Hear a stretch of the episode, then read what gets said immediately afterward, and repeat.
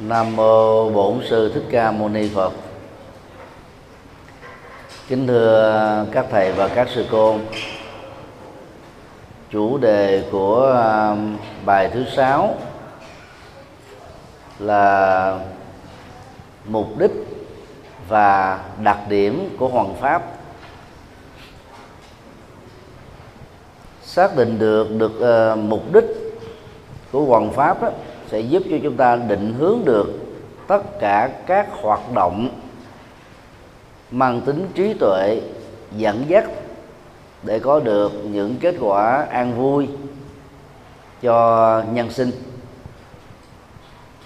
Và để đạt được à, mục đích cao quý đó đó, chúng ta cần phải nắm một cách khái quát về à, những đặc điểm của à, giáo pháp Phật vốn ờ, khác rất xa và vượt lên trên. Tính lý, tính điều của các tôn giáo khác cũng như là các triết thuyết ngoại đạo.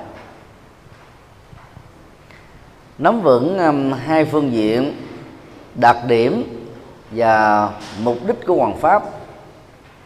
Nhà hoàng pháp và nhà phật học sẽ không làm những việc dư thừa và sẽ tận dụng quỹ thời gian ngắn ngủi của kiếp người, làm hết tốc lực, những gì cần làm để khai sáng và khai tâm cho những người hữu duyên với đạo Phật.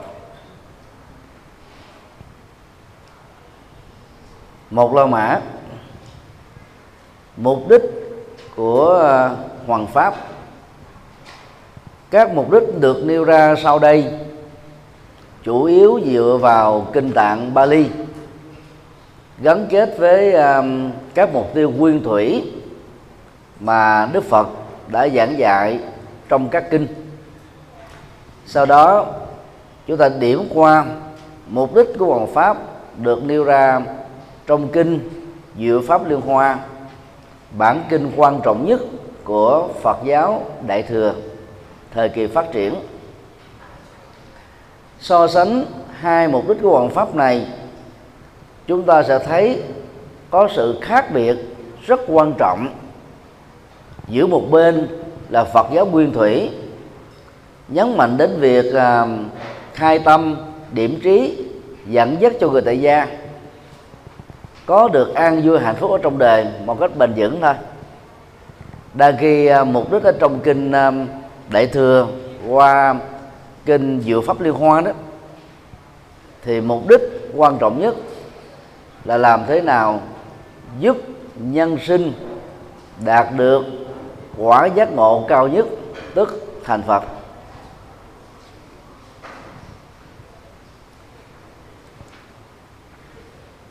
Số 1 hai nhân chánh pháp được vững trú. Saddama Mati. đây là điều được Đức Phật đề cập trong kinh um, Tăng Chi tập 1 trang 58 bản uh, Bali khi uh, hướng đến um, mục đích của hoàng pháp đó, thì bản kinh này nêu ra thứ nhất văn và cứu chuyển tải chân lý Phật phải được giữ đúng với nguyên gốc. Đây là yêu cầu rất quan trọng mà các nhà Phật học và các nhà hoàng pháp cần phải lưu tâm. Trong bài học đầu đó, chúng tôi đã có phân biệt sự khác nhau giữa nhà Phật học và nhà hoàng pháp trong ngữ cảnh xã hội ngày nay nếu nhà Phật học là người hướng dẫn Phật pháp trên các trường lớp từ sơ cấp, trung cấp, cao đẳng, cử nhân, thạc sĩ và tiến sĩ Phật học nhằm trao cho người học Phật tấm bản đồ tu Phật và những chiếc chìa khóa về các thức hành trì. Thông qua đó phá vỡ được khối khổ đau mang lại an vui hạnh phúc và do vậy, nhà Phật học cần phải nắm vững và tôn trọng các phương pháp sư phạm. Nhà hoàng pháp là những người chuyên chia sẻ chân lý dưới hình thức ứng dụng trong đời sống thực tiễn, mà đối tượng chủ yếu là các phật tử tại gia do vậy, nội hàm của hoàng pháp sẽ không mang tính chuyên môn, tính hệ thống, tính chuyên sâu, tính bao quát như là giáo dục Phật học. Do vậy, các nhà hoàng pháp thường ít khi dẫn chứng nguyên văn, những điều mình chia sẻ với quần chúng tại gia và phạm vi của hoàng pháp là tại các giảng đường tại các đạo tràng. Đa ghi đó nhà Phật học á, phạm vi hoạt động đó là tại các học đường. Dầu à, đi theo khuynh hướng Phật học hay là đi theo khuynh hướng hoàng pháp cả nhà Phật học lẫn nhà hoàng pháp đều phải hướng đến mục đích là làm thế nào để giúp cho người tu học Phật tiêu hóa được các chân lý thông qua sự hướng dẫn có hệ thống rõ ràng và mang tính thuyết phục, nhằm giúp cho người nghe và tu học đó đạt được các kết quả. Do đó, lợi thế của các nhà Phật học là có thể trích dẫn được văn cứu chân lý Phật và văn cứu đạo đức Phật một cách chuẩn xác có tác phẩm, có chương mục, có số trang và giữ đúng các nguyên văn. Dĩ nhiên về phương diện này đó, chúng ta phải thấy rất rõ là việc đó có thể giúp cho người học, người nghe kiểm chứng được, đào sâu được vào các phương diện ngữ nghĩa của nó. Dẫn đến các cái à, đối chiếu dân bản học để hiểu Phật học một cách nâng cao và chuyên sâu. Đa khi nhà hoàng pháp thì không đòi hỏi cao như thế. Nắm được ý tưởng chính, diễn đạt, văn cứu chân lý đó bằng ngôn ngữ đề thường. Cái ngôn ngữ đó nó mang tính ờ, ờ, đề sống rất là cao. Và đang khi ờ, truyền đạt ở trên trường lớp Phật học đó, thì văn cứu đó mang tính học thuật đó là cái khác nhau căn bản. Nhưng mà dù là nhà hoàng pháp hay nhà Phật học, chúng ta phải trung thành với văn cứu chân lý. Vì văn cứu là công cụ để chuyển tải nội dung chân lý của Phật. Thứ hai, nghĩa lý được hiểu một cách chính xác. Ngữ nghĩa của từ gắn kết với từ đó trong cấu trúc văn phạm và ngữ cảnh được đó xuất hiện. Bởi vì không riêng văn học Bali, văn học Sanskrit, bất cứ một ngôn ngữ nào trên thế giới này đều có hiện tượng nhất tự đa nghĩa, đồng âm dị tự.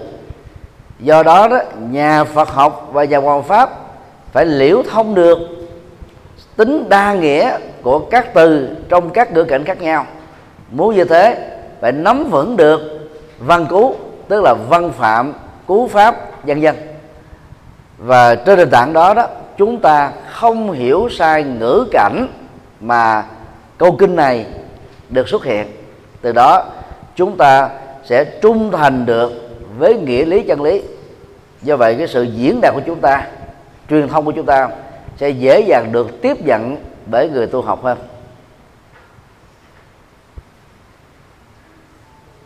ví dụ như ờ, chữ ờ, sam nha trong ờ, kinh năng đoạn kim cương bát nhã ba la mật. Khi được dịch ra chữ hán đó một số ấn bản đó, đã dịch chuẩn là tưởng. Một số ấn bản đó khi các bản đã bỏ quên chữ tâm ở dưới chữ tướng, trở thành là chữ tướng. Do đó thay vì là nhân tưởng, ngã tưởng, chúng sanh tưởng, thọ giả tưởng, bốn hình thái nhận thức và có khuynh hướng là chấp trước về phương diện ngã và ngã sở hữu. Đối với bốn đối tượng này, thì nhiều khắc bản và nhiều ấn bản chữ hán tại trung quốc được ghi nhận lại trong đại tạng kinh.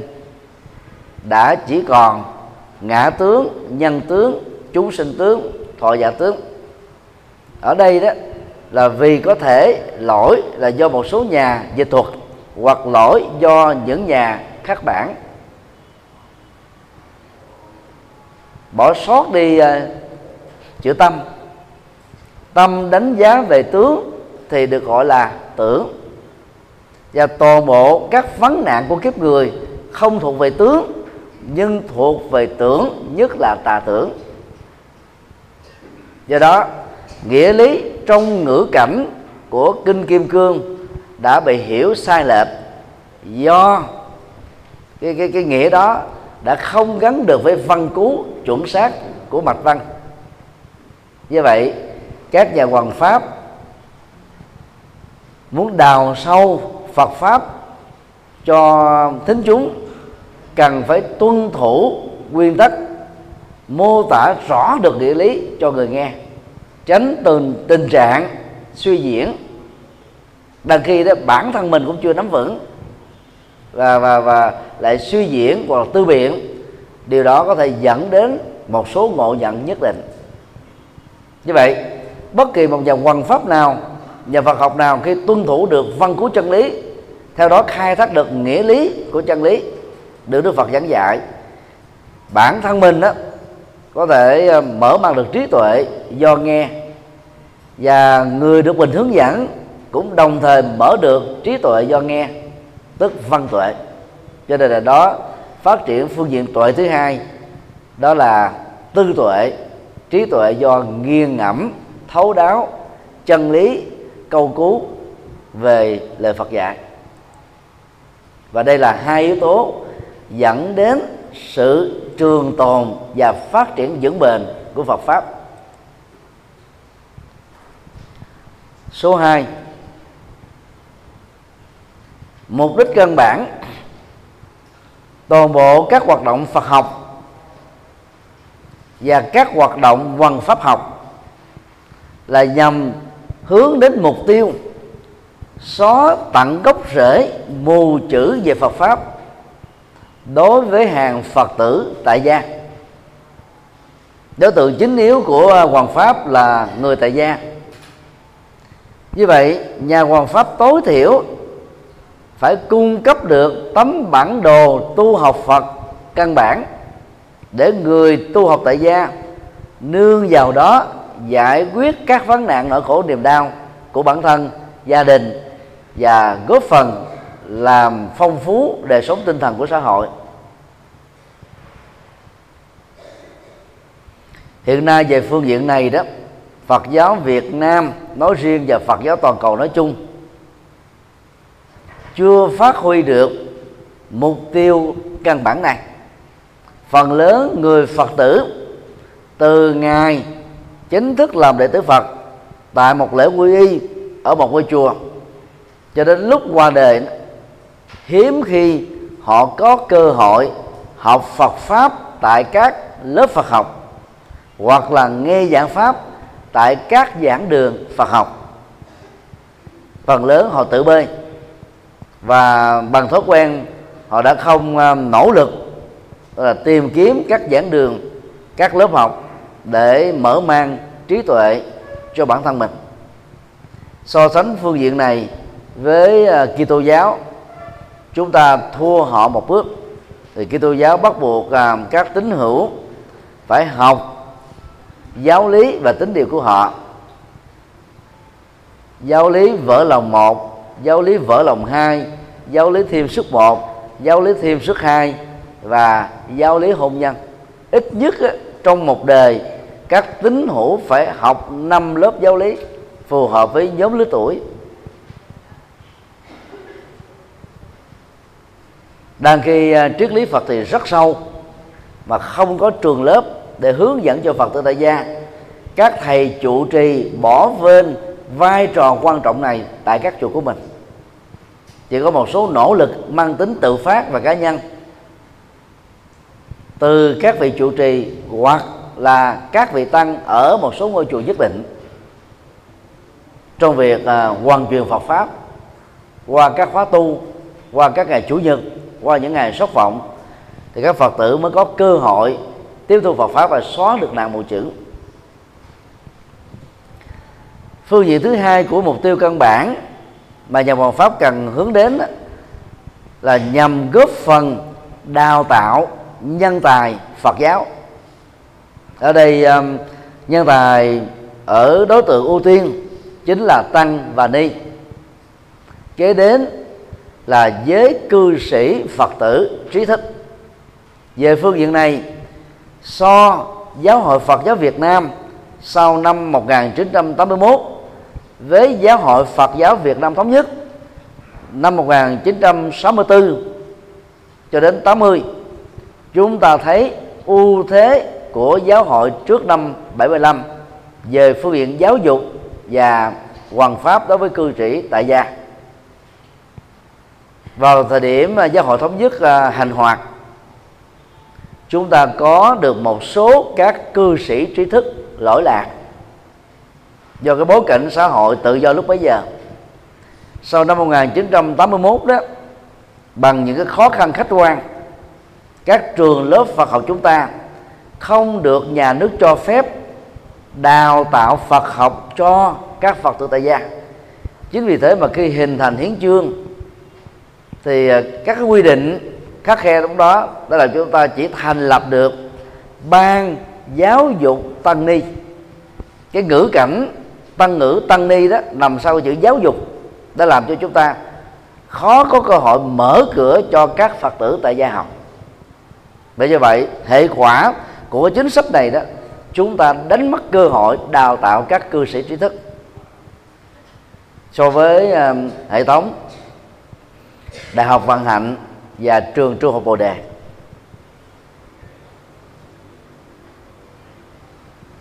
Hiện nay thì, thì um, chính sách uh, giáo dục của nhà nước đã được thoáng mở cho phép thành học các đại học uh, dân lập các trường uh, trung học tư thục các trường uh, tiểu học các trường mẫu giáo. Nhưng rất tiếc đó vì chưa có định hướng và chủ trương của giáo hội phần lớn các tăng ni của chúng ta thiếu năng động trong lĩnh vực này so với thiên chúa giáo.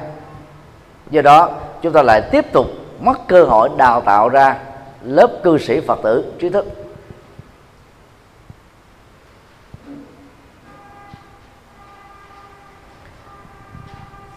Khóa 6 của học viện Phật giáo Việt Nam tại thành phố Hồ Chí Minh lúc đó giáo sư Lê Bình Thác là phó viện trưởng thường trực. Chúng tôi làm phó tổng thư ký, đã mở cơ hội cho cư sĩ tại gia cùng đồng học. Lúc đó có được à, 54 cư sĩ Phật tử và tốt nghiệp được à, khoảng 20 số còn lại đó thì bị rơi rớt do vì à, vừa học Phật học và vừa học thêm một chương chương trình đại học khác cái áp lực nó quá cao, cho nên không không hoàn tất được. Sau này à, khóa học đó à, không được tiếp nối trong à, khóa 7 trở đi. Và do đó, từ khóa 7 đó, chúng tôi cùng với một số vị khác đã nỗ lực hình thành cái lớp đào tạo từ xa mà chủ yếu là nhắm đến với cư sĩ phật tử tại gia. Mặc dầu không được đào tạo chính thức nhưng ít nhất là qua cửa ngõ này đó, chúng ta thấy là giới cư sĩ có được cơ hội học Phật pháp. Và khi các cư sĩ nắm vững Phật pháp nhiều, thì các tu sĩ đỡ phải nhập công.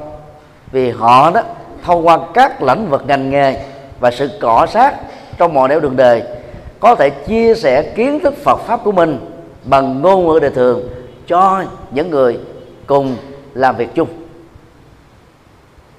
và với cái um, chủ trương này hy vọng trong tương lai có những thoáng mở hơn về chính sách giáo dục của nhà nước ngành hoàng pháp và ngành Phật học của Phật giáo Việt Nam phải chạm đến được với tri thức cư sĩ như trước năm 75 thì lúc đó đó Phật giáo mới phát triển mạnh được. Chúng ta mới có càng nhiều càng tốt với tri thử tri thức.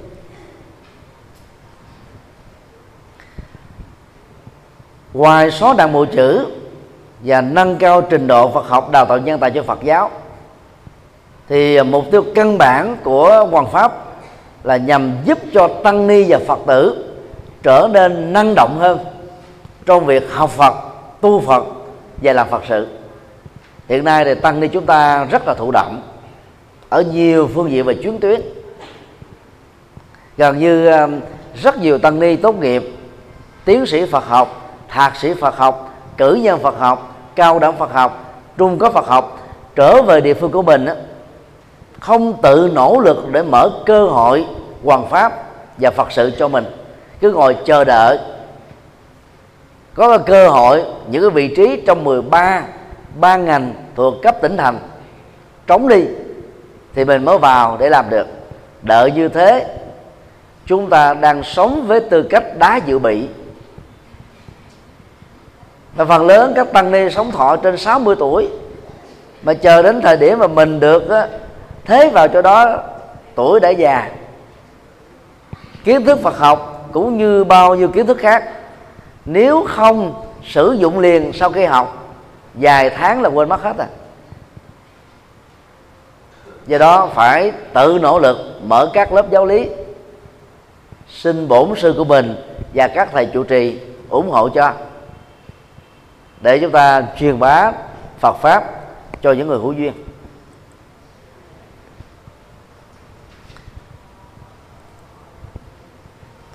Gắn kết với uh, ba mục tiêu căn bản đó, đó thì uh, chúng ta cùng nên ôn lại hai hỗ trợ duyên tích cực mà theo đó đó người tu học Phật phát khởi được và sở hữu được chánh tri kiến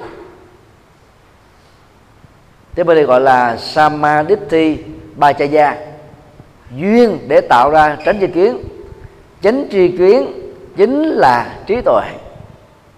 Và chính là những cái hoạt động cụ thể của trí tuệ. Do đó, làm thế nào để giúp cho phật tử tại gia ngoài xóa bỏ mê tín dị đoan, còn phải đạt được chánh tri kiến, tức là hiểu thấu đáo, nhân quả. Và các phương diện liên hệ đến nó thì đó là tư tưởng ờ, của kinh trung bộ, tập 1 trang 294 và tăng chi tập 1 trang 87 duy thứ nhất, chánh chi kiến phát sinh nhờ nghe được pháp âm Baratogosa pháp âm ở đây được hiểu là chân lý Phật, đạo đức Phật. Dưới hình thức kinh điển hoặc là những sớ giải về kinh điển đó của các bậc thánh tăng khi nghe pháp âm hay là Phật âm của các bậc hiền trí hoặc tăng sĩ hoặc cư sĩ tại gia người tu học sẽ đạt được các chánh kiến một cách rất cụ thể. Và đây là yếu tố dẫn đến à, sự à, à, phát triển lâu bền của Phật giáo. Nhân duyên thứ hai là nhờ khéo tác ý. Yonisomana Sikara tức là lấy lý trí, lấy trí tuệ để suy xét, nhận định, đánh giá, phản biện dựa trên cấu trúc duyên khởi và luật nhân quả về mọi vấn đề liên hệ đến cuộc sống. Người như thế sẽ phát khởi được trí tuệ và phần trí tuệ này nó liên hệ đến gì? Tư tuệ. Còn à, nhân duyên đầu nó tục à, là văn tuệ. Và hai yếu tố này đó nó giúp cho chân lý Phật đó được chiếu soi khắp mọi nơi. Cho nên à, nắm vững được hai nguyên tắc này đó chúng ta hướng đến các mục tiêu căn bản của hoàng pháp để giúp cho việc hoàng pháp có kết quả cao nhất.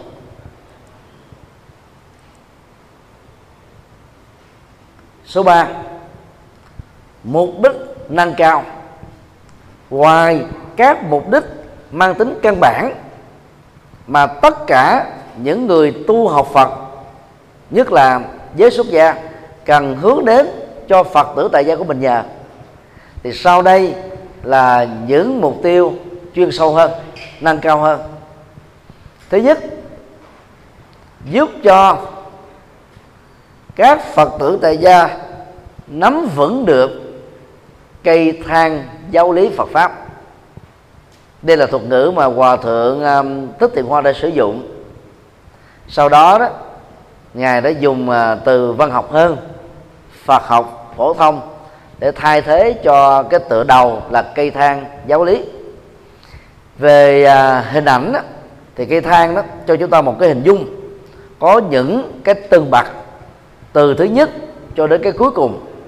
Và tất cả những người muốn lên trên cao về phương diện Phật học phải đi ngang qua các cấp thang căn bản và ban đầu đó và ngữ nghĩa này có chiều sâu hơn là khái niệm Phật học phổ thông. Nhưng mà ý ý tưởng của uh, phổ thông nó về phương diện văn học thì nó cao. Nhưng mà về hình ảnh đó, thì cây tăng giáo lý ấn tượng hơn rất nhiều trong cái tăng giáo lý này đó, chúng ta sẽ nắm được năm phương diện triết học Phật giáo. Mà trong khóa cử nhân Phật học tại học viện Phật giáo Việt Nam, thành phố Hồ Chí Minh, nhất là khoa triết học Phật pháp, triết học Phật giáo và khoa hoàng pháp, chúng ta có cơ hội nắm vững được năm phương diện này.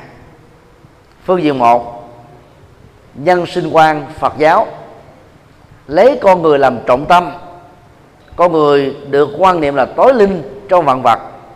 Và vị trí đó đã đánh đổ và thay thế được vai trò của thượng đế sáng thế và các thần linh trong các tôn giáo nhất thần và đa thần.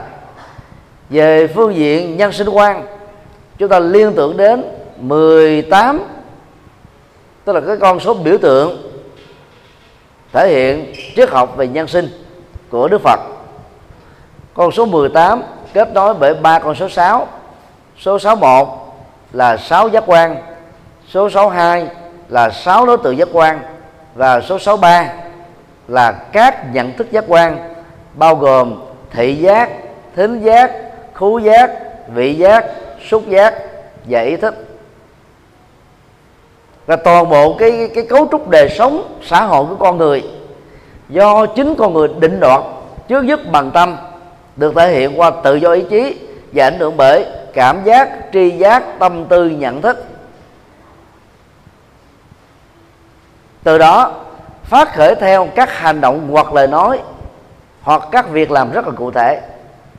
Hoàn toàn chẳng có thượng đế nào can thiệp vào, dưới dạng định mệnh, định nghiệp. Cho nên nắm vững nhân sinh quan sẽ giúp cho nhà hoàng pháp đó truyền đạt tư tưởng Phật học cho người tại gia dễ dàng thứ hai, thế giới quan.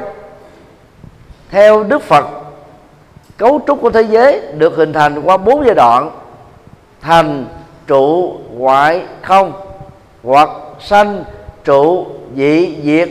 Trên nền tảng duyên khởi, tức không chấp nhận nguyên nhân đầu tiên, như chủ nghĩa duy thần, cho thượng đế là nguyên nhân số 1 chủ nghĩa duy vật, cho vật chất là nguyên ủy của sự sống chủ nghĩa duy tâm cho tâm á, có trước dạng vật có sau. Và vượt qua ba kiến chấp về chủ nghĩa duy thần chủ nghĩa duy vật chủ nghĩa duy tâm nhà hoàng pháp truyền trao thế giới quan Phật giáo dưới góc độ duyên khể và tác động của vô thường và vô ngã. Thứ ba xã hội quan Phật giáo được thành lập trên nền tảng công bằng xã hội bình đẳng giới tính dân chủ và để tạo ra các phương diện nhân quyền ở mức độ cao nhất. Ngoài ra thì xã hội Phật giáo còn đề cao đến à, học thuyết tri ân và đền năng và nhiều phương diện xã hội cao quý khác. Thứ tư đạo đức khoa Phật giáo được phân làm hai nhóm đạo đức học dành cho người tại gia đạo đức học dành cho người xuất gia trên nền tảng đạo đức học thứ hai, chúng ta đạt đến đạo sức, đạo đức học thánh nhân. Đó là đạo đức học bồ tát. Và bằng việc noi gương theo các bước chân đạo đức, những người tu học phật qua sự văn tuệ sẽ có thể đạt được phẩm chất đạo đức ở mức độ cao nhất. Thứ tư, tu tập quan. Phật pháp có nhiều cái cái cái uh, bước đi gắn kết với sự tu học Phật. Vì Phật giáo không phải là một triết học thuần túy mà mục tiêu của đó chỉ dừng lại ở tri thức. Phật giáo hướng đến sự hành trì và hành trì đó phải qua à, các cái bước tu luyện mà theo Đức Phật đó trong kinh Tạng Bali. Việc tu luyện của Phật giáo phải bao gồm cả ba phương diện thánh thiện gồm thánh thiện đạo đức thánh thiện, thiền định và thánh thiện trí tuệ. Về sau này đó, thì Phật giáo phát triển thành các pháp môn. Mỗi pháp môn thì có các cách tu khác nhau. Nhưng so với các cách tu truyền thống được Đức Phật truyền bá, giới định tuệ, các pháp môn đó ít khi phản ờ, thể hiện được, hay là bao quát được cả ba phương diện quan trọng đó. Có nhiều pháp môn chỉ nhấn mạnh đến tín ngưỡng thôi. Tức là vẫn còn tiếp tục ở ngoài là cổng Phật thôi. Ở ngoài cổng cổng chùa, chứ chưa đi sâu vào cái cốt lõi, cốt tử Phật pháp. Thứ năm, giải thoát qua Phật giáo. Sự tu tập nào đó cũng dẫn đến cái giải phóng toàn bộ toàn bộ nỗi khổ niềm đau. Thì đối với Phật tử tại gia, cái quan trọng là giải phóng nỗi khổ niềm đau của họ. Còn đối với người xuất gia đó, thì giải phóng được hiểu là giải thoát khỏi sanh tử và luân hồi. Như vậy, về phương diện này các nhà hoàng pháp cần phải nắm vững, không cần thiết phải hướng dẫn con đường giải thoát sanh tử cho người tại gia. Vì về bản chất đời sống tại gia, họ gắn kết với tình yêu và tính dục. Mà theo tứ thiền, ai còn dướng kẹt vào chưa thể đạt được sơ thiền. Và theo tịnh độ qua kinh Di Đà, chưa có được căn lành lớn, công đức lớn, nhân duyên tốt lớn, pháp âm lớn và nhất tâm bất loạn, không thể giảng sanh tây phương căn lành lớn là gồm có hết tha mái, hết sân hận hết si mê hết chấp thủ. Như vậy người tại gia về bản chất đời sống là tha mái. Do đó họ không thể kết thúc được sanh tử luân hồi. Đang khi các pháp môn của Phật giáo Trung Quốc Phật giáo Nhật Bản Phật giáo Tây Tạng nhấn mạnh đến việc giác ngộ giải thoát của người tại gia. Đó là cái lý tưởng cao quý thôi còn thực tiễn không thể đạt được nhiều tăng sĩ xuất gia từ tuổi ấu niên, có phương pháp tu tu trong một không gian tâm linh vững chãi, được người hướng dẫn là các thầy đi trước. Có bạn đồng tu, hiểu được, cảm thông được, sống trong sáu pháp hòa hợp, ấy thế mà còn gãy gãy đổ, bỏ cuộc nửa chừng. Và trải qua nhiều khi vài chục kiếp, vài trăm kiếp mà vẫn chưa có thể giải thoát được sanh tử lấy đâu mà đến người tại gia. Cho nên đó, chúng ta phải phân định rõ điều này để nâng cao vai trò của người xuất gia lên. Và ai không thỏa mãn với các hạnh phúc trần đời có thể tình nguyện trở thành người xuất gia để có cơ hội trọn thời gian đạt được cái cái cái cái cái tiềm năng giác ngộ giải thoát. Thì đó là những cái mục đích mà người hoàng pháp đó cần phải trao truyền cho phật tử tự gia qua các hoạt động hoàng pháp. Ở đây chúng ta tạm gọi đó là mục đích nâng cao. Hiện tại thì phần lớn các tăng ni chúng ta ít khi chia sẻ Phật pháp dưới cái cái cấu trúc của triết học này. Do vậy mà nhiều Phật tử tại gia đã không nắm vững được thế giới quan Phật giáo, nhân sinh quan Phật giáo, xã hội quan Phật giáo, đạo đức học Phật giáo, tu tập học Phật giáo và giải thoát học Phật giáo họ trở nên rất lờ mờ và chỉ ờ, dướng kẹt lại hay liên hệ đến các hoạt động tín ngưỡng thuần túy thôi. Do đó các tu sĩ phải có trách nhiệm mở cơ hội để nâng cao trình độ Phật học cho Phật tử tại gia.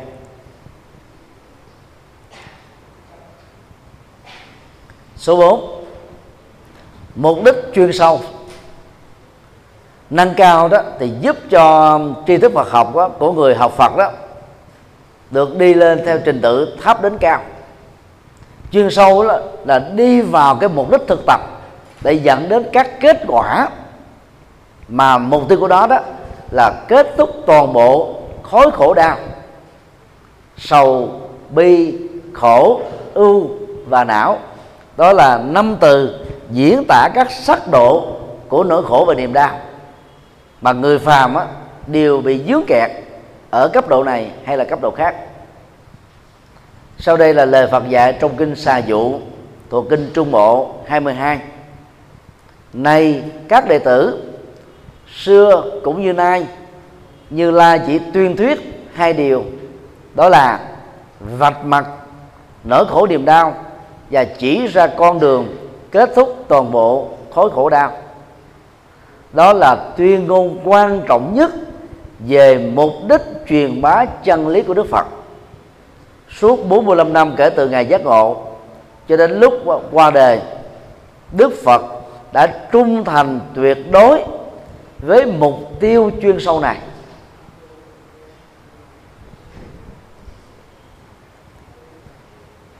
Ở đây à, chúng ta thấy một cái chuyên sâu là nhấn mạnh về nhân quả của chân lý và giá trị của nhân quả chân lý đó. Dẹp mặt khổ đau là phơi bày quả khổ. Và dĩ nhiên khi phải khổ thì chúng ta phải biết là gì? Cái nguyên nhân dẫn đến khổ là gì? Để chúng ta không tiếp tục gieo nó. Hệ quả của việc nhận thức quả và nhân của khổ đau là đi đến con đường kết thúc toàn bộ khổ đau. Tức là bát chánh đạo, hay còn được gọi là con đường trung đạo. Và hệ quả của nó tất yếu là gì? Trải nghiệm được niết bàn đối với người xuất gia và các cư sĩ tại gia sống độc thân. Còn đối với những người tại gia sống đời sống tình yêu và gia đình, thì họ kết thúc được các trói buộc tâm, bao gồm tham ái, sân hận, hôn trầm, trạo cử và hoài nghi. Và từng bước đạt được vài chục phần trăm của con đường giác ngộ giải thoát thôi. Cho đến lúc nào đó họ chuyển qua đời sống xuất gia, hoặc là sống tại gia, nhưng mà không hề lập gia đình, vì không màng đến. Tu tập các phương pháp trung đạo, bát chánh đạo như các vị xuất gia, thì họ lần lượt đạt được cơ hội giải phóng toàn bộ cái sanh tử và luân hồi.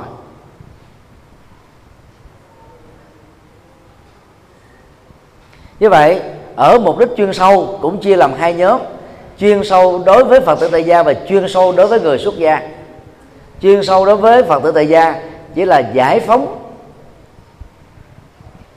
tâm khỏi các trói buộc. Đó là giác ngộ bán phật thôi. Còn người xuất gia là giác ngộ trọn phật. Và do đó theo chúng tôi, trong việc hoàn pháp, chúng ta nên nhấn mạnh đến góc độ nhân thừa. Chiếc xe, nhân bản con đường nhân bản, đạo phật nhân bản. Và chừng đó thôi, đã giúp cho người tại gia giải quyết được các vấn nạn trong cuộc đời của họ rồi.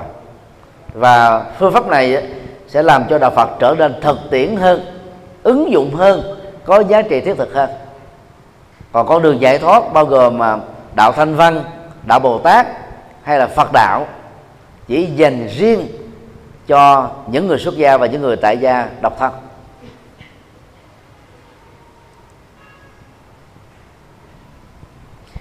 Trong kinh Tăng Chi, ở chương à, tám pháp, Đức Phật đã đề cập đến à, mục đích à, cuối cùng của chân lý Phật đó là đạt được sự giải thoát. Này, các tỳ kheo, cũng như nước biển, chỉ có một vị mặn, pháp và luật của như lai, chỉ có thuần một vị duy nhất, đó là vị giải thoát. Giải thoát là giải phóng các nỗi khổ niềm đau. Giải thoát tri kiến là kiến thức về sự giác ngộ và giải thoát. Như vậy, khi đạt được trình độ giải thoát, tức là sở hữu được trí tuệ trọn vẹn, người giải thoát nào cũng phải thấy rõ được toàn bộ các nguyên nhân của khổ đau và biểu hiện của khổ đau đã kết thúc. Tức là người giải thoát thì phải đạt được lậu tận minh.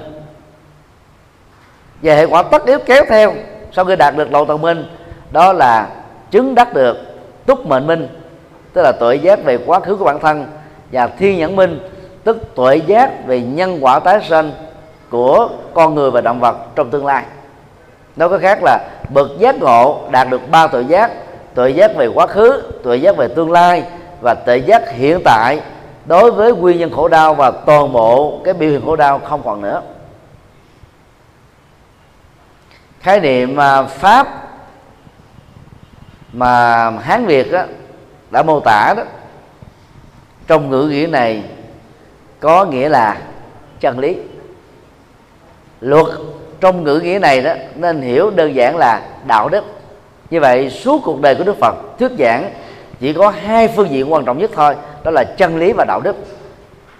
Còn abhidhamma vô tỷ pháp đó, là phần được biên tập về sau dưới góc độ triết học hệ thống.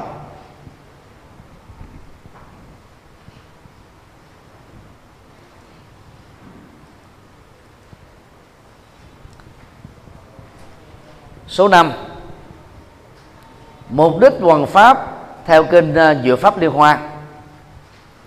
Trong kinh Dựa pháp liên hoa có đề cập đến uh, câu sau đây. Khai thị ngộ nhập tri kiến phật. Ở đây chúng ta thấy có bốn động từ diễn tả về bốn cấp độ mà nhà hoàng pháp với tư cách là một pháp sư. Cần phải dẫn dắt theo trình tự từ thấp đến cao. Về mục tiêu hướng đến của việc hoàn pháp và người à, tu học theo sự hoàn pháp, đó là tri kiến phật, đó là tuệ giác phật, hay là trí tuệ phật đó là giác ngộ thành phật. Khai đó là hướng dẫn, thị đó là giải thích rõ, dẫn dắt một cách tức là có phương pháp. Ngộ là giúp cho người học trải nghiệm qua sự thực tu. Nhập á, là sự chứng đắc. Để cho quá trình tu và học đó có kết quả cao nhất. Như vậy theo kinh diệu pháp liên hoa nói riêng và kinh điển đại thừa nói chung mục tiêu cuối cùng của việc hoàn pháp là giúp cho chúng sinh đánh thức đức phật bị ngủ quên để phát huy được tuệ giác phật đó và sống với tuệ giác phật đó và trở thành tuệ giác phật đó. Tức là trở thành phật chứ không dừng lại ở um, à, quả bồ tát hay là quả a la hán thì đó là mục tiêu à, rất là dài lâu. Và dĩ nhiên để đạt được mục tiêu này đó thì à, mục tiêu căn bản mục tiêu à, nâng cao và mục tiêu chuyên sâu đó cần phải lần lượt được trải qua. Thì chúng ta mới có cơ hội đạt được mục tiêu cuối cùng này. Và dĩ nhiên một lần nữa chúng ta cũng cần phải xác định để đạt được mục tiêu đó, người xuất gia và cư sĩ độc thân có cơ hội cao hơn.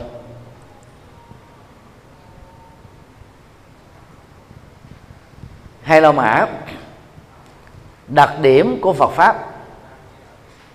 Nhà hoàng pháp cần phải nắm rõ được bao nhiêu đặc điểm mà Phật pháp sở hữu, giống dược lên trên các tôn giáo và triết học còn lại không nắm vững vấn đề này. Khi học các ngành khoa học xã hội nhân văn, dưới phương pháp luận hiện đại, một số tăng ni và các phật tử dễ dàng đánh mất các cái chất liệu kim cương từ ngành phật học. Rất nhiều tăng ni đó đã bỏ cái cơ hội học Phật học tại các trường Phật học. Mà chỉ học có thể học thôi. Đôi khi vai trò chính của tăng ni, nhiệm vụ chính của tăng ni là hoàng pháp mà nếu như không Phật học, thì có kiến thức về tế học đi nữa cũng trở nên vô ích. Có kiến thức Phật học, nhưng lại thiếu các kiến thức tế học, chúng ta cũng gặp ít nhiều các trở ngại trong việc diễn đạt Phật học một cách rõ ràng và có hệ thống. Do đó, biến kiến thức tế học trở thành công cụ để truyền đạt Phật học, nhà hoàng pháp sẽ thành công hơn. Số 1 sáu đặc điểm của chính pháp. Đây là nội dung của ờ, kinh Trung Bộ tập 1 trang 37 và tương ương tập 3 trang 285 sáu đặc điểm của chánh pháp này đó được Đức Phật khích lệ tăng đoàn và Phật tử tại gia thường niệm đến để đạt được chánh niệm trong đời năm phương diện ờ, chánh niệm còn lại đó là niệm Phật, niệm tăng, niệm đạo đức, niệm bố thí và niệm kết quả tái sanh về thiên giới. Như vậy là niệm pháp, tức là nhớ sáu đặc điểm của chánh pháp, rất quan trọng đối với phật tử tại gia. Và trong lễ quy y, phật pháp tăng, người truyền giới nên nói rõ được sáu đặc điểm của chánh pháp để từ ngày trở thành phật tử. Qua lễ quy, các phật tử tại gia thấy được đặc điểm vượt trội của Phật pháp so với các tôn giáo còn lại. Thì điều đó giúp họ giữ vững niềm tin vào Phật pháp tăng trọn đời.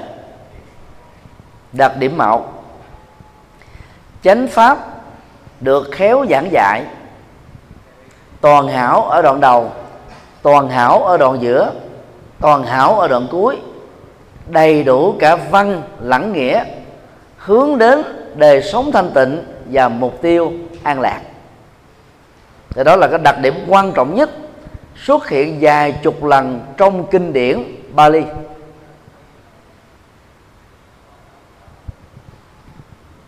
Khái niệm đoạn á, có thể hiểu như là một cái khoảng thời gian ngắn hay khoảng thời gian dài, tùy theo từng ngữ cảnh đoạn đầu là bắt đầu nghe Phật pháp đoạn giữa là trong quá trình nghe Phật pháp đoạn cuối là cái cái cái kết quả từ việc nghe Phật pháp.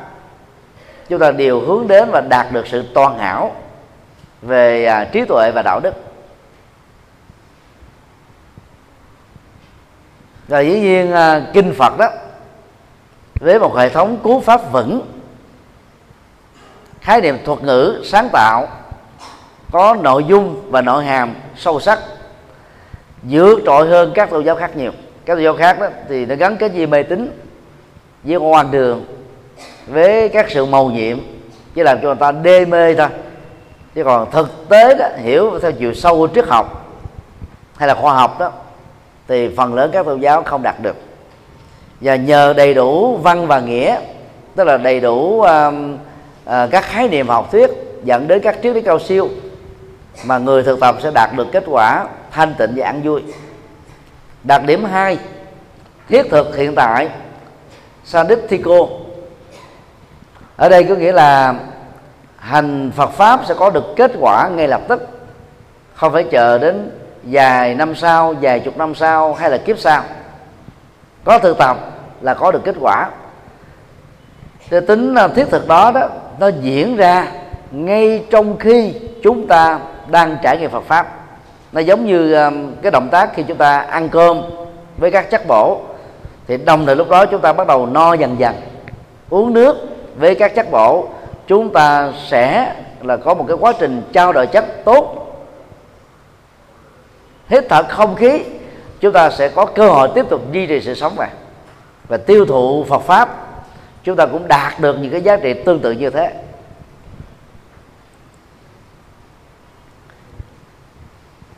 Đặc điểm 3 siêu việt thời gian akaliko có nghĩa đen là tức là nó không bị giới hạn bởi các thời đại. Tức là theo nghĩa à, ám chỉ thì lời Phật dạy sẽ không bị lỗi thời với thời gian khi trình độ khoa học và kỹ thuật của con người ngày càng được phát triển. Đây là điểm vượt trội của đạo Phật so với các tôn giáo còn lại ngày nay phương tây à, bỏ các tôn giáo gốc của họ là vì họ khủng hoảng niềm tin tôn giáo. Những lời dạy trong kinh thánh của họ đó trở nên mê tín phản khoa học. Còn đạo phật đó, khoa học càng phát triển chừng nào đó thì càng đó trở thành là vườn thái dương. Và tối thiểu là ngôi sao bắt đầu chừng đó. Không lạc hậu không lỗi thề. Và do vậy đó tăng ni hoàng pháp phải có trình độ để làm nổi bật được đặc điểm này. Đặc điểm 4 đến để thấy ahibasiko thấy đó là một đặc điểm của trí thức. Thấy đó có cấu trúc hoạt động của trí não, mà đỉnh cao nhất của nó đó là trí tuệ. Phật giáo à, không à, kêu gọi, không đào sâu vào, và vào niềm tin, tín ngưỡng như các tôn giáo nhất thần và hữu thần. Và do đó nhà hoàng pháp không nên giảng giải những ý tưởng về sự mầu nhiệm vượt ra khỏi cấu trúc của nhân quả. Để dẫn dụ những người mê tín trong giai đoạn đầu vào đạo Phật, phương tiện đó có thể chấp nhận được.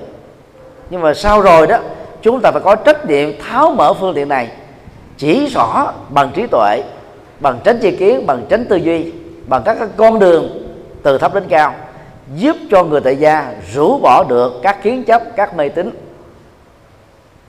Bằng không chúng ta rơi vào cái tính trách nhiệm do dựng lên phương tiện mà không tháo dỡ nó. Đặc điểm năm, có khả năng hướng thượng.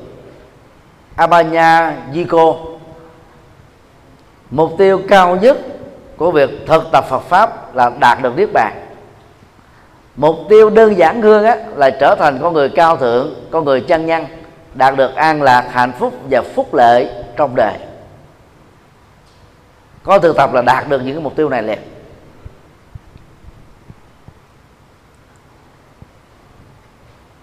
Đặc điểm 6 được người trí tin và tán dương. Ngữ nghĩa gốc của đó là tự chứng tức là chứng đắc được khi mà người trí tu học Phật chứng đắc được các thành quả giác ngộ giải thoát. Trước nhất thì người trí đó đã tin vào Phật pháp và truyền bá Phật pháp theo cái nền, nền tảng hiểu biết của mình. Về phương diện này đó thì Phật giáo vẫn nổi trội hơn. Các tôn giáo còn lại chủ yếu là đáp ứng cho giới bình dân giới mê tín thôi giới cuồng tín. Dĩ nhiên trong nhiều tôn giáo nhất thần và đa thần cũng có rất nhiều tín đồ trí thức từ trí thức đó là họ đã bị nhồi sọ từ thở ấu nhi. Cho nên khi lớn lên á giàu biết là, là mê tín nhưng mà gắn kết với cái đời sống tín ngưỡng lâu rồi họ khó bỏ được. Chẳng hạn như à, Armstrong năm 1969 đặt chân xuống mặt trăng động tác đầu tiên mà ông ấy làm là ra dấu thánh giá tạ ơn Chúa đã cho ông sống còn. Với trình độ của một khoa học gia phi hành gia mà tin có Chúa là quá tệ rồi. Nhưng mà vì ông đã được nhồi sọ từ nhỏ, không thể có niềm tin khác. Cho nên à, chúng ta dẫn dắt Phật pháp với sáu đặc điểm này cho các Phật tử ở tuổi ấu niên trở lên. Thì về sau này có bị dụ đạo, bị sức ép, bị nhiều cái khó khăn. Không ai dạ gì mà bỏ các cái đặc điểm này của đạo Phật.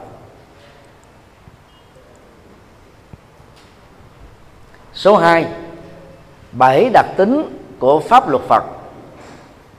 Dhamma Vinaya Cha Nha Nha Lakhana. Đây là nội dung được Đức Phật à, chia sẻ với tôn giả Ubali trong kinh à, Tăng Chi tập 4 trang 143 ở đây thì chúng ta thấy là nội dung à, chủ yếu là dành cho người xuất gia các đặc điểm đó đó sẽ giúp cho người xuất gia phát huy được cơ hội cao nhất từ việc hiểu và thực tập chánh pháp. Đặc điểm một, hướng đến nhàm chán. Nhàm chán đây tức là nhàm chán các nỗi khổ niềm đau, nhàm chán các nguyên nhân bất hạnh, nhàm chán các bất công nhàm các các hình thái, nghiệp phàm, thói quen phàm, lối sống phàm.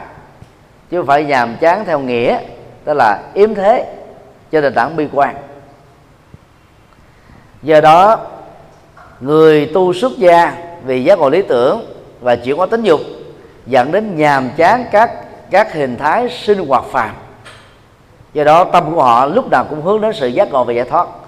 Đây là lý do mà chúng tôi nhiều lần xác định rằng người tại gia không thể giác ngộ giải thoát được nếu có đời sống tình yêu và gia đình. Vì họ, gọi là, dướng chấp vào khóa lạc giác quan đó đa khi người xuất gia định đi đến sự nhàm chán này. Đặc điểm hai, vô nhiễm. Nhờ nhàm chán, các hình thức tham ái, các hoạt động phàm, các nghiệp phàm, các thói quen phàm. Người xuất gia chân chính sẽ dần dà đạt được tâm vô nhiễm, thân vô nhiễm, đối trước các cảnh trần. Và đây là mục tiêu tu tập rất quan trọng. Trên nền tảng làm chủ các giác quan, giữ tâm, giữ thân, thanh tịnh. Đặc điểm ba, đoạn diệt khổ đau. Khi đi đúng con đường nhàm chán tham ái đạt được trình độ vô nhiễm giữa đề như hoa sen mọc lên từ bùn nhơ. Kết quả thực tiễn mà người xuất gia đạt được là đặt gánh nặng khổ đau xuống khỏi đôi vai và cuộc sống của mình. Còn nếu tu tập một thời gian mà người xuất gia vẫn còn khổ về cảm xúc, thái độ, tâm tư, nhận thức, khổ về hoàn cảnh, than thế này, than thế kia, chúng ta biết là cách thức tu tập của phải có vấn đề. Đặc điểm 4 an tịnh. Upasama chỉ do trạng thái nội tịnh của tâm. Khi mà khổ, không còn ở tâm, các hình thức sầu bi khổ u não đã kết thúc. Sự an tịnh tuyệt đối, thanh tịnh tuyệt đối xuất hiện như là một hệ quả tất yếu thôi. Và an tịnh này đó, ở một ngữ nghĩa nào khác, có thể được hiểu tương đương với niết bàn mục đích năm là đạt được thánh trí abhinya. Nha là trí tuệ, là tri thức. Abi đó là cao thượng, là vô tỷ, là vượt trội, là số một. Người xuất gia tu tập đầy đủ toàn thiện đạo đức, toàn thiện thiền định, toàn thiện trí tuệ. Quả trí tuệ mà họ đạt được đó là siêu tuệ hay là thắng tuệ. Và thắng tuệ đó còn được gọi là phật nhãn tức là trí tuệ phật. Đặc điểm 6 đạt được sự giác ngộ. Samuda là đẳng chánh giác tức là giác ngộ trọn vẹn giác ngộ tuyệt đối giác ngộ vô thượng. Tức là là quả phật. Còn theo à, phật học à, nguyên thủy đó Sambu, Sambuddha đó có thể đạt được từ các vị thánh a la hán trở lên. A la hán thì à, có ba hình thức tu. Tu à, tứ diệu đế, chứng đắc được à, nhân quả, thì được gọi là thanh văn.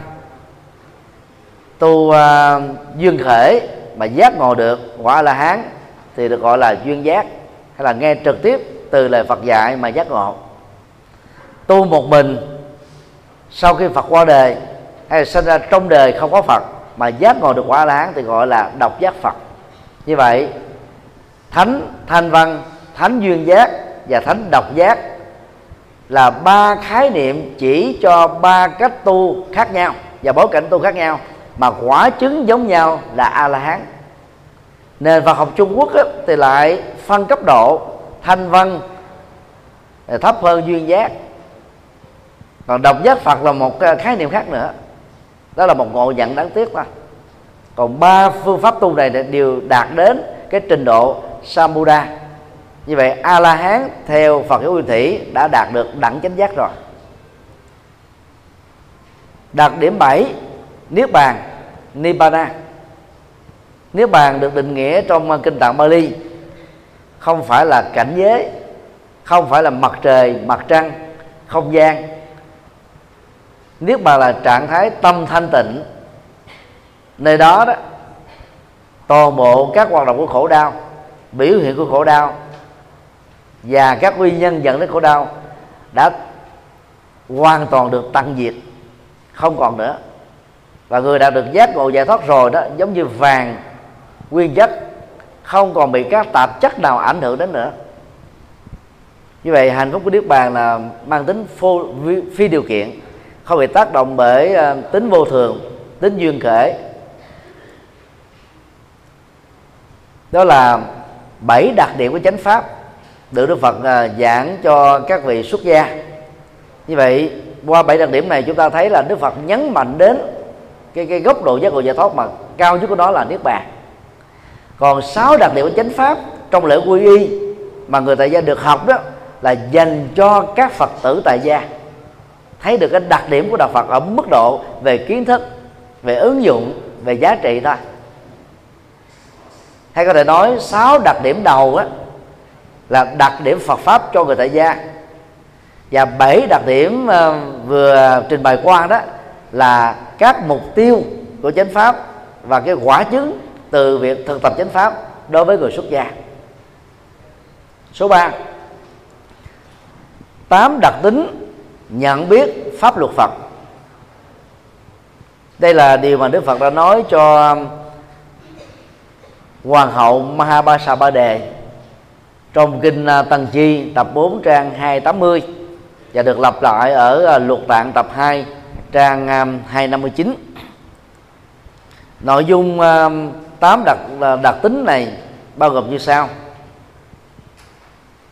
Đặc điểm 1 ly tham toàn bộ um, chánh pháp và đạo đức được Phật dạy có đặc tính vô nhiễm tức là không nhiễm tham ái không nhiễm sân hận không nhiễm si mê không nhiễm chấp thủ. Do đó người xuất gia hành trì theo sẽ không còn đấm nhiễm các cảnh trần. Ít nhất ở đây nó nó được diễn ra với cái cấu trúc thay thế mà. Mình à, nương vào những cái giá trị ly tham vô nhiễm cao hơn. Cho nên đó chúng ta sẽ không còn màng đến các cái khoái lạc của tình yêu và tính dục. Đặc điểm hai, ly hệ phượt vi sam yoga là những sự trói buộc, những cái hệ lụy tất yếu từ sự dướng kẹt vào tham ái. Khi à, tham ái đã được à, kết thúc hoặc là xa lìa, thì lập tức chúng ta đạt được một cái trạng thái trung chuyển trên con đường đạt được thánh quả, đó là tháo mở được, cởi trói được mọi ràng buộc của chúng ta đối với uh, cõi dục. Luôn tiện đây chúng tôi xin à, mở một một đơn nhỏ. Khái niệm mà dục giới sắc giới vô sắc giới đó là được biên tập về sau này. Chứ thực ra đó ở trong thế giới dục tức là còn tình yêu và tính dục đó thì người hưởng thụ dục đó, phải dựa vào thế giới sắc chắc.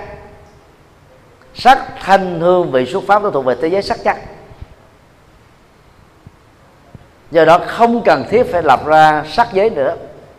Vì trong dục giới đã có sắc giới và trong đời sống sắc giới đã có dục giới rồi hai cái này không tách rời khỏi nhau. Và vô sắc giới đó rất là vô nghĩa và trái với học thuyết uh, vô ngã và dương khởi của đức phật. Vô sắc giới là thế giới tồn tại chỉ còn có tâm thức thôi rất là khó chấp nhận được. Như vậy ly hệ phượt được hiểu là không bị trói buộc bởi các hoạt động của tình yêu và tính dục, bởi các nghiệp phàm và thói quen phàm.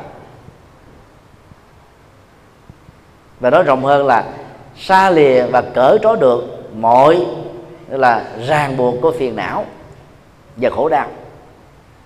Đặc điểm ba, hiểu rõ sự tích tập abhachaya abhachaya có khi được dịch là duyên khể có khi được dịch là tập thể, có khi được dịch là tích tập.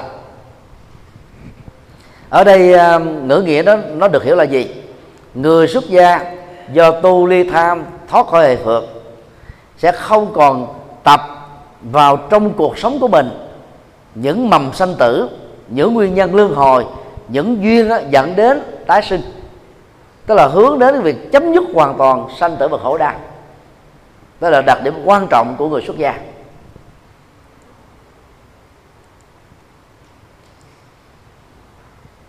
Đặc điểm 4 thiểu dục abhichata khi uh, nỗ lực thực tập ba đặc điểm đầu dầu chưa đạt được trọn vẹn. Người xuất gia sẽ giảm bớt đi các ham muốn không còn tham cầu danh lợi địa vị chức tước hay những gì nó thuộc về thế gian. Còn người thời gian nương vào ờ, cái hạnh tu này đó tức là biết hài lòng với những gì mà họ đang sở hữu. Họ không bị um, cái cái nỗi đam mê và những cái khuynh hướng hưởng thụ, chủ nghĩa thực dụng đó, chi phối dẫn dắt như con lật là bị giật dây. Và dĩ nhiên không nên lý giải thiểu dục là thái độ cầu an. Thiểu dục có thể được hiểu là sự hài lòng. Sau khi đã nỗ lực có phương pháp về nhân quả rồi kết quả như thế nào? Hoan nghĩ chấp nhận như thế đó. Còn muốn tốt hơn thì nỗ lực ờ, ở hiện tại và trong tương lai. Chứ không có ờ, tự dằn vặt mình về phương diện ờ, thái độ và cảm xúc đối với dân chuyện đã qua, đối với kết quả đang có. Đặc điểm năm, tri túc. Sanh tu thi. tri túc có nghĩa đen là biết đủ. Biết đủ là một loại tri thức. Khi chúng ta thấy rất rõ nhân như vậy, duyên như vậy, nỗ lực như vậy, phương pháp như vậy, thì kết quả phải là như vậy thôi. Nó là một cái biện chứng mang tính kéo theo. Người tri túc là người nắm rõ được cái đường đi của chân lý, đường đi của nhân quả. Cho nên họ không làm khó chính mình, cũng không làm khó người khác. Họ thấy rõ à, cái bối cảnh hoàn cảnh điều kiện à, hỗ trợ tương tác à, cộng hưởng. Và cho đó nỗ lực làm cái gì? Có kết quả được cái đó và hài lòng với nó.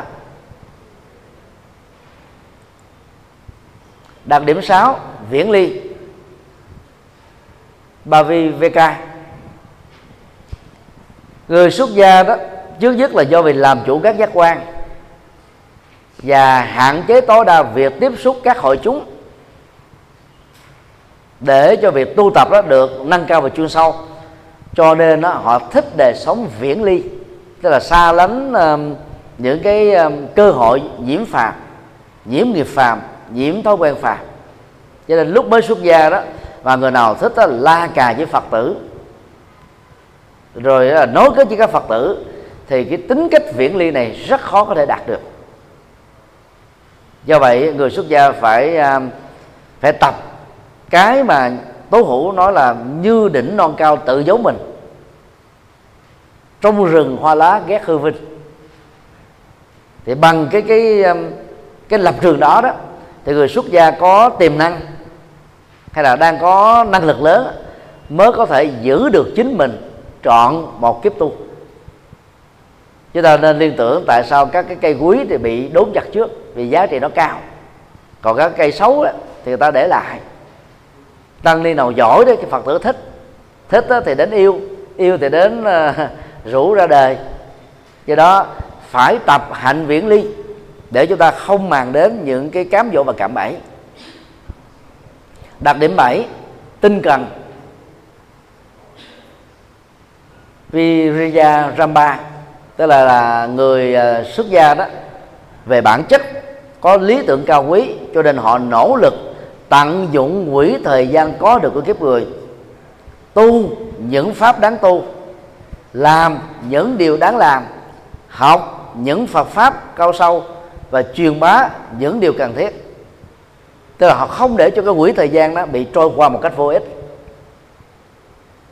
Về vấn đề này đó, thì quy sơ cảnh sách của tổ linh hữu và nhiều à, lời dạy trong chốn thiền môn như à, tác phẩm à, thuyền lâm bảo huấn của trung quốc và nhiều lời dạy của các bà việt nam.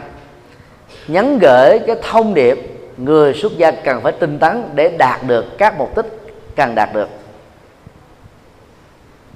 Và khi làm được như thế đó, chúng ta mới hướng đến được và thành tựu được, hạnh thánh đã thành. Tức là một trong ờ, những yếu tố để đạt được giải thoát tri kiến, tức là trí tuệ về sự giải thoát của bản thân. Nỗ lực hành trì nỗ lực đạo đức nỗ lực tu tập nỗ lực phật sự nỗ lực hoàn pháp nỗ lực phát triển phật giáo. Đó là những nhiệm vụ quan trọng của người xuất gia. Và khi đi đúng phật pháp đó, thì tự động chúng ta có được cái cái tâm này và có được hành nguyện này. Đặc điểm 8 không dễ vui ờ, xin lỗi dễ nuôi. Subarata người xuất gia đó là ăn ít ngủ ít dễ thích hợp và dễ sống với tất cả các hoàn cảnh khác nhau. Vì người xuất gia có tâm kham nhẫn lớn có trí lệ tuệ lớn có điềm tĩnh lớn có dũng khí lớn. Cho nên ở trong rừng mà không sợ hãi thú dữ. À, trong quá trình tự đạo luyện mình á, tập viễn ly mà không cảm thấy cô đơn. Cho nên họ không câu nệ không kén chọn thực phẩm cho gì ăn đó, không khen, không chê. Nằm xuống là có thể một hai phút sau là ngủ liền. Nhưng ngủ rất ít hay là ngủ vừa phải. Đó là người à, dễ nuôi. Ở đây à, cái hệ tiêu chí à, tám đặc điểm này đó, chúng ta thấy là vẫn dành cho người xuất gia. Để tóm lại đó trong ba bộ hệ tiêu chí về đặc điểm của chánh pháp đó. Hệ tiêu chí gồm có 6 điều đó, dành cho người tại gia và xuất gia chung. Hệ tiêu chí à, 7 điều và hệ tiêu chí 8 điều đó là đặc biệt dành cho người xuất gia. Hiện nay đó là nhiều trường phái pháp môn đang lẫn lộn về vấn đề này.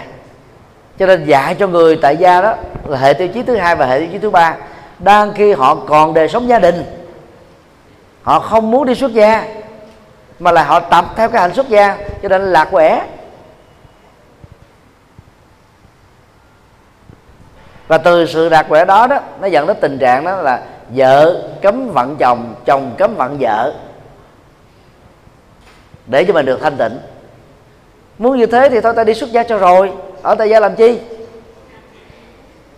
Và cái lối hoàn truyền Phật pháp không phù hợp với đặc điểm Phật pháp này đó đã làm cho nhiều ông chồng mặc cảm với Đức Phật và đạo Phật thế vậy tới từ khi vợ mình tham dự các khóa tu của một số pháp môn cực đoan đó, về buông hết mọi thứ, bỏ sự nghiệp, bỏ trách nhiệm gia đình, bỏ sinh hoạt vợ chồng, bỏ tất tần tật, và nghĩ rằng là mình đang tinh tấn và đạt được trình độ tâm linh cao đó là lạc quẻ này hơi bị chạm mặt tâm linh này. Và các tăng ni cần phải giải thích rõ những điều này cho phật tử tại gia thấy. Vì dĩ nhiên khi chúng ta giải thích như thế đó chúng ta sẽ gặp một rào cản lớn. Là các phật tử tại gia ta đưa vào lời dạy của các bảo trung quốc rất nổi tiếng trong lịch sử. Tôi nói là giữa uh, lời dạy của các thầy trẻ sư cô trẻ và các bảo ai hơn nói như thế là cả vú lắm miệng em. Tăng ni trẻ dù là trẻ tuổi nhưng mà nói đúng Phật pháp thì vẫn hơn những người không nói đúng Phật pháp dù đó là ai? Chúng ta lấy kinh Phật làm hệ quy chiếu chúng ta không có tư biện. Bây giờ chúng ta cứ đối chiếu qua ba bộ hệ tiêu chí này thể hiện cái đặc điểm của chánh pháp đi. Chúng ta sẽ thấy rất rõ tại sao có một số pháp môn đó, khi tu một thời gian rồi người ta buông hết tất cả. Mà đi xuất gia thì không dám. Như vậy đó là sai lầm.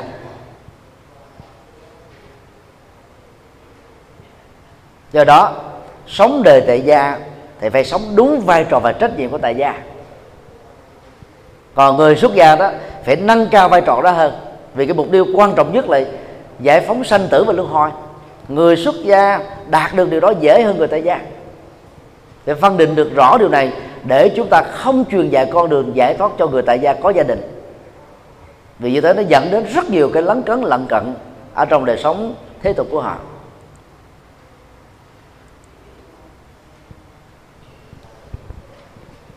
Điều 4 pháp học, pháp hành và pháp chứng đắc ở trong đạo Phật. Và đây là một trong những đặc điểm rất quan trọng của Phật pháp. Nên à, triết học cổ và kim, phương đông và phương tây đó nhấn mạnh đến cái tri thức thuần tí thôi. Chữ philosophy trong tiếng anh đó có nghĩa đen là science of knowledge, tức là khoa học để dẫn đến tri thức cái đỉnh điểm cuối cùng của của triết học là tri thức thôi đó là lý do mà một số nhà Phật học khó tính người ta không muốn liệt Phật pháp vào triết học. Nhưng mà trong giai đoạn hiện nay, triết học được đánh giá là cái ngành học cao và mẹ để có các ngành khoa học còn lại, bao gồm khoa học nhân văn, khoa học xã hội. Do đó, việc mượn khái niệm triết học để mô tả hệ thống Phật học không đến nổi lắm. Vấn đề chúng ta cần phải định nghĩa rõ nội dung triết học Phật giáo là cái gì thôi cái khác nhau ở chỗ nội dung chứ không phải là khái niệm. Đó là triết học Phật giáo. Ngoài việc đạt được tri thức thì đỉnh cao nhất của tri thức là trí tuệ. Và mục tiêu đó là giải phóng toàn bộ các nỗi khổ niềm đau. Hai vai trò này toàn bộ nền triết học đông tây không đạt được.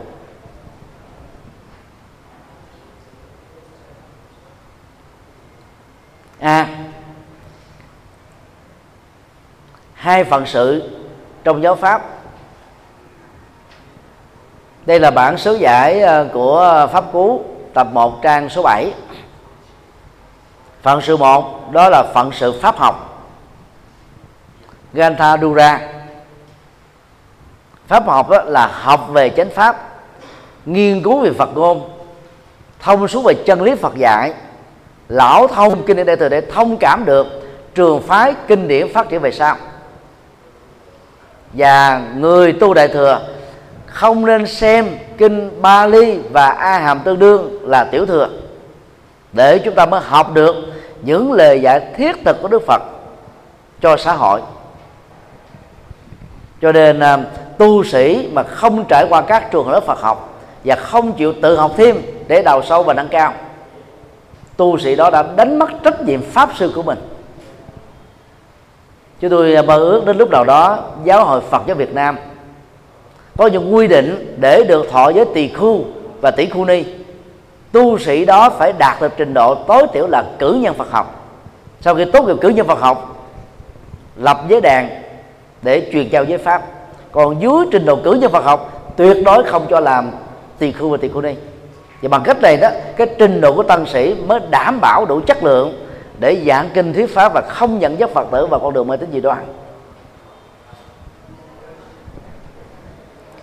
Phận sự hai, đó là phận sự về pháp hành, tức là thực tập phật pháp, thực tập thiền định, làm chủ thân khẩu ý, đào sâu vào con đường tâm linh, thực tập các cái pháp cao thượng để hướng đến giác ngộ và giải thoát.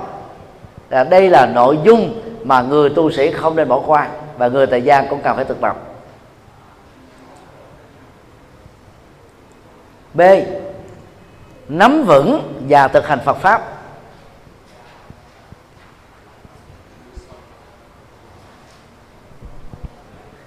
Phật pháp uh, trong ngữ cảnh này là sasana hay là Buddha sasana. Tức là chỉ chung cho tất cả những lời Phật dạy. Bao gồm như sau. Thứ nhất giáo lý Phật học Bariya Tích tức là chúng ta nắm vững được chính loại hình văn học kinh điển Phật giáo, hay là chính thể tài kinh điển. Và rộng hơn nữa, chúng ta phải nắm vững được kinh, luật, luận. Và rộng hơn nữa, chúng ta cần nắm rõ luôn các bản sớ giải về kinh, luật, luận. Lão thông và nếu thuộc lòng càng tốt. Thứ hai, giáo lý pháp hành. Ba tích ba thi sa Sana tức là thực hành đạo đức thanh cao làm chủ các giác quan làm chủ sự ăn uống sống tỉnh thức chánh niệm tỉnh giác và thực tập trọn vẹn 37 yếu tố để dẫn đến sự giác ngộ và giải thoát. Đây là một trong những cái yêu cầu không thể thiếu đối với người xuất gia.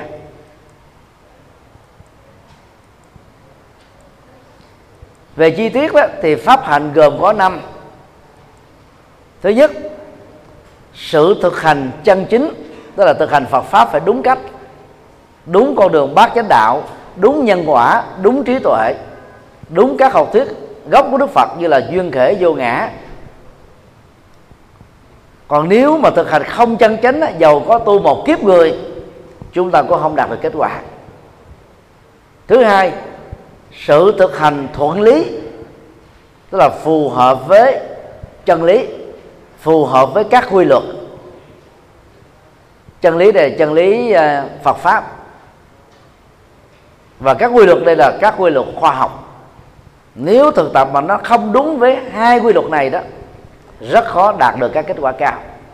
Thứ ba, sự thực hành bất nghịch, tức là đi đúng theo trình tự, đừng đảo lộn, phải đi từ thấp đến cao. Học kinh điển là phải, đầu tiên là Bali, rồi A Hàm Đại thừa mới vào Phật pháp mà đi thẳng vào Đại thừa liền đó thì không có nền tảng. Còn à, đối với à, giới hạnh của người xuất gia đầu tiên phải học các quan nghi tế hạnh. Kế đến là 10 giới sa di kế đến là những cái thiên quan nghi rộng hơn. Rồi kế đến đó, là những cái cảnh sách văn để khuyến tu kế đến là học kinh điển hoặc có thể học kinh điển song song với những cái phép học dành cho đạo đức xuất gia. Còn à, ai bỏ qua việc học giới luật và thực tập giới luật mà đi thẳng vào vô tỷ pháp tức là luận tạng liền đó người đó có thể tăng trưởng tri thức nhanh nhưng mà nền tảng của sự tu là bị hỏng. Thứ tư sự thực hành hướng đến mục đích đó là tu tập của Phật giáo không phải là dừng lại ở tri thức mà phải hướng đến mục đích giác ngộ giải thoát phụng sự nhân sinh. Như vậy giàu chưa được giác ngộ ít nhất là trong quá trình phục sự nhân sinh một cách chân chính, thuận lý và bất nghịch đó, người xuất gia đã làm cho cuộc đời của mình trở nên hữu dụng và có giá trị rồi. Và điều đó nó trở thành là cái nguồn động lực thúc đẩy để giúp cho người xuất gia đi trọn cuộc đời của người tu. Thứ năm, sự thực hành trinh tử đây đây là cái phần à, mở rộng của thuận lý và bất nghịch. Đi à, thực tập đúng theo các trình tự Phật pháp. Đầu tiên là hoàn thọ đạo đức cái đấy là hoàn thọ uh, hoàn thiện thiền định và sau đó là hoàn thiện trí tuệ. Chúng ta đạt được các cái thánh quả à, a la hán gồm sơ quả nhị quả tam quả tứ quả nâng lên thành bồ tát với nhiều cấp độ tâm linh khác nhau cuối cùng đẳng giác và sau cùng là phật quả. Và trước khi đạt được các thánh quả đó đó chúng ta cần phải đạt được trình độ chân nhân thì đó là những cái đặc điểm của Phật pháp. Và phần cuối cùng C ba tinh hoa của chánh pháp được uh, trình bày ở trong uh, bản sớ giải của luật vạn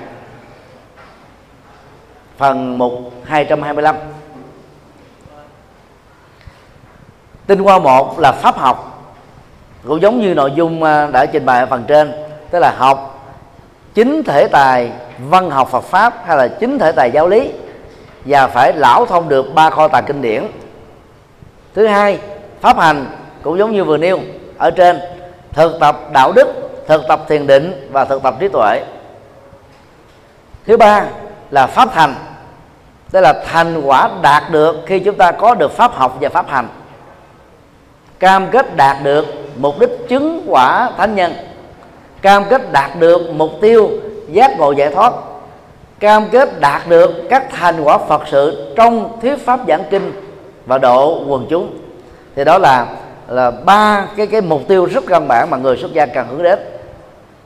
Nói tóm lại trong bài mục đích và đặc điểm của hoàng pháp chúng ta lần lượt nghiên cứu về các cái giá trị Phật học à, về phương diện trí tuệ và thực tập. Để từ đó chúng ta tuần bước hướng dẫn Phật pháp có hệ thống, rõ ràng, mạch lạc, dễ hiểu, dễ ứng dụng. Nhờ đó, chúng ta giúp đỡ được quảng đại đa số quần chúng trở thành phật tử, có được phúc lạc, hạnh phúc và an vui. Xin à, kết thúc tại đây.